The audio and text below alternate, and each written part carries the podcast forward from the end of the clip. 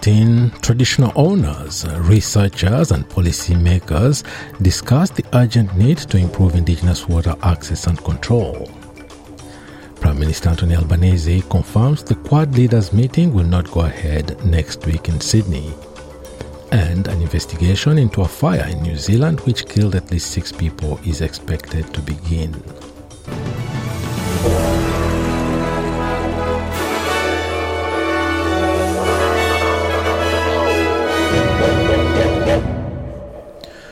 Traditional owners are meeting researchers and policymakers in Canberra to discuss the urgent need to improve Indigenous people's access and control of, over water in Australia.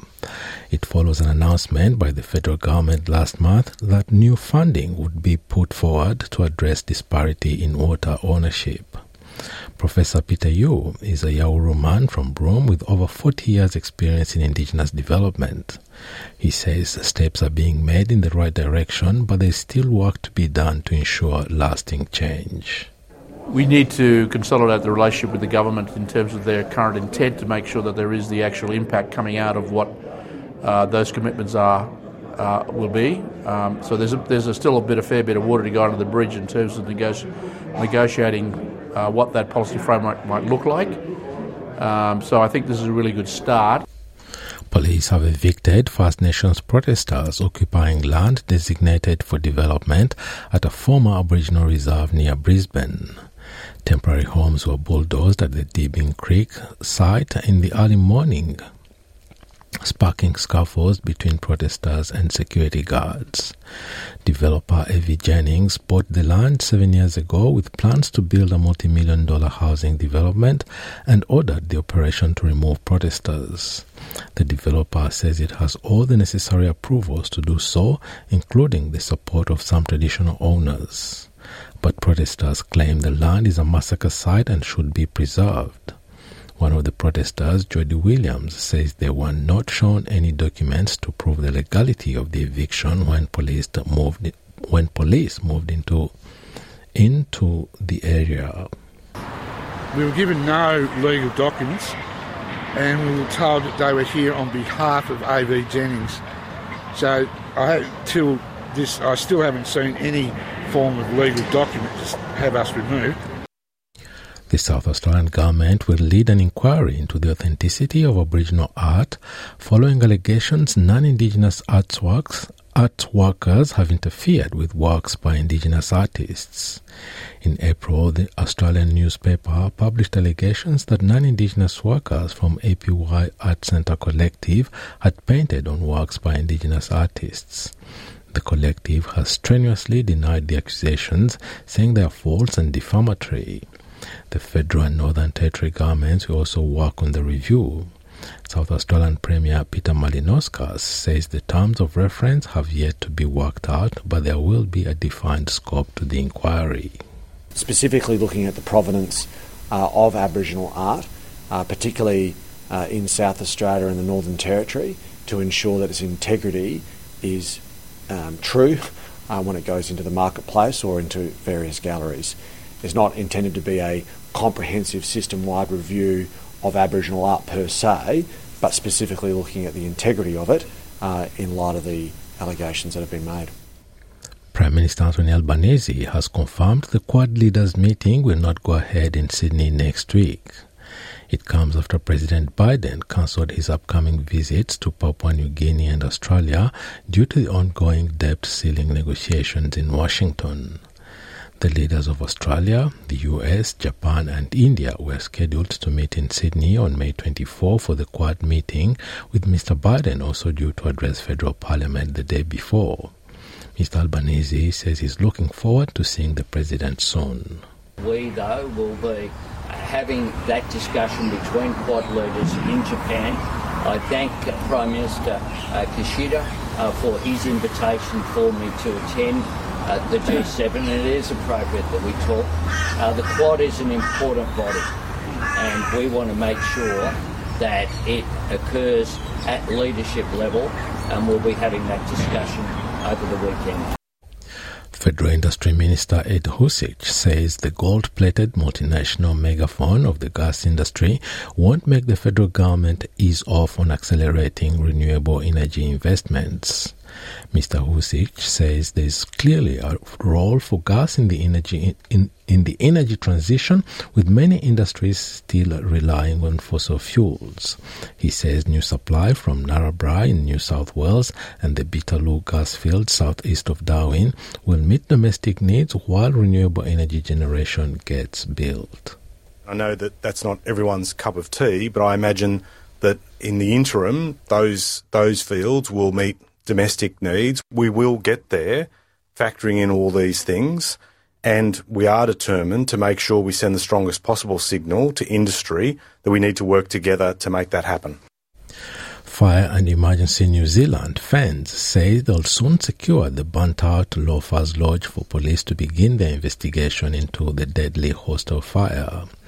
The 92 room Wellington accommodation facility caught fire in the early hours of Tuesday, prompting a frenzied evacuation. At least six people were killed in the blaze. Since the fire was doused six hours after it began, FENZ technical teams have been working to secure the building, spokesman Bruce Stubb tells TV New Zealand. Uh, what we were doing last night was um, ensuring that the, the scene is secure uh, we did some uh, structural uh, work to ensure that uh, when we hand over to police later this morning, we can support them and our own fire investigation team to do the, the next stage, which is that further in depth investigation. Ukraine's Air Force says Russia's massive missile attack on Kiev overnight has likely depleted Russia's arsenal of advanced weaponry, given that many state of the art Russian missiles were shot down. Ukrainian Air Force spokesman Yuri Ihnat says the attack had, has been categor- characterized by the use of a large number of Kinzhal aeroballistic missiles, of which he said Russia did not have many. Mr. Ihnat says the missile barrage on the Ukrainian capital was symbolic as well as strategic. It is clear that the capital has always been and is such a priority target for the enemy because there are essential state objects and important infrastructure objects, and there's a certain symbolism in this. It's clear that the enemy wants to strike at the very heart of the country and thus keep the entire Ukrainian nation in tension. Therefore, today, it was possible to repulse another air attack. The peculiarity of this attack was the use of the KH 47 M2 Kinzhal missiles, which were used in large numbers, and definitely all of them were shot down. Asked about Russian claims a US made Patriot air defense system was de- destroyed in the attack, he declined to comment. Meanwhile, South African President Cyril Ramaphosa says Russian President Vladimir Putin and Ukraine's Volodymyr Zelensky have agreed to meet a group of African leaders to discuss a potential peace plan. Details of the plan have not been released, but Ukraine's stated position for any peace deal is that all Russian troops must, must withdraw from its territory. The peace plan is backed by African leaders of Senegal, Uganda, Egypt, the Republic of, of the Congo, and Zambia. Mr. Ramaphosa says the success of these meetings depends on how both leaders approach the discussions. My discussions with the two leaders demonstrated that they are both ready to receive the African leaders and to have a discussion on how this conflict can be brought to an end. Whether that will succeed or not is going to depend on the discussions that will be held. The Salvation Army says the cost of living crisis is pushing more Australians into extreme poverty. The charity says in the past 12 months, 93% of those seeking their services are struggling to afford the basic necessities, with many living on less than $6 a day after the cost of housing, food, and health needs. More than 1,700 Australians were surveyed in the research released as the charity launches its annual fundraiser, the Red Shield Appeal. The goal this year is to raise $37 million to keep 2,000 Salvation Army services running. Major David Collinson says in 20 years with the Salvation Army, he has never seen the level of need so great. But we're seeing people, we're seeing some middle class people that are turning up at our centres who used to give us money, you know, so they it's the first time they've had to ask for us for help, but some of them have been donors for 20, 30 years, and then they're saying, this is as tough as it's been for us uh, with interest rate rises, etc. And now I need some help from the salvos. Um, what can you do to help us?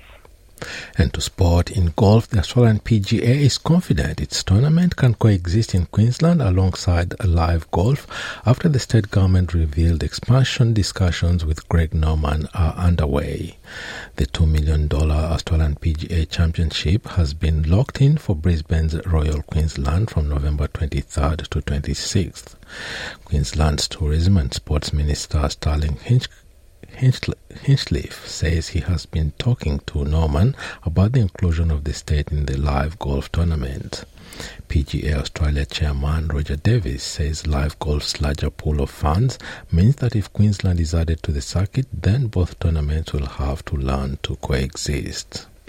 Now having a look at the weather around the country, Broome sunny 31, Perth sunny 26, Adelaide partly cloudy 16, Melbourne partly cloudy as well 15 degrees, Hobart partly cloudy 13, Albury Wodonga mostly sunny 15, Canberra similar conditions 14, Wollongong possible storm and showers 17 degrees, Sydney showers 18, Newcastle showers 19, Brisbane mostly sunny 23, Townsville partly cloudy 27, Cairns partly cloudy as well at a top of 29, Alice Springs sunny day 21 degrees, Darwin mostly sunny 33, and at Torres Strait Islands cloudy day ahead and a top of 99 degrees and that is NITV Radio News.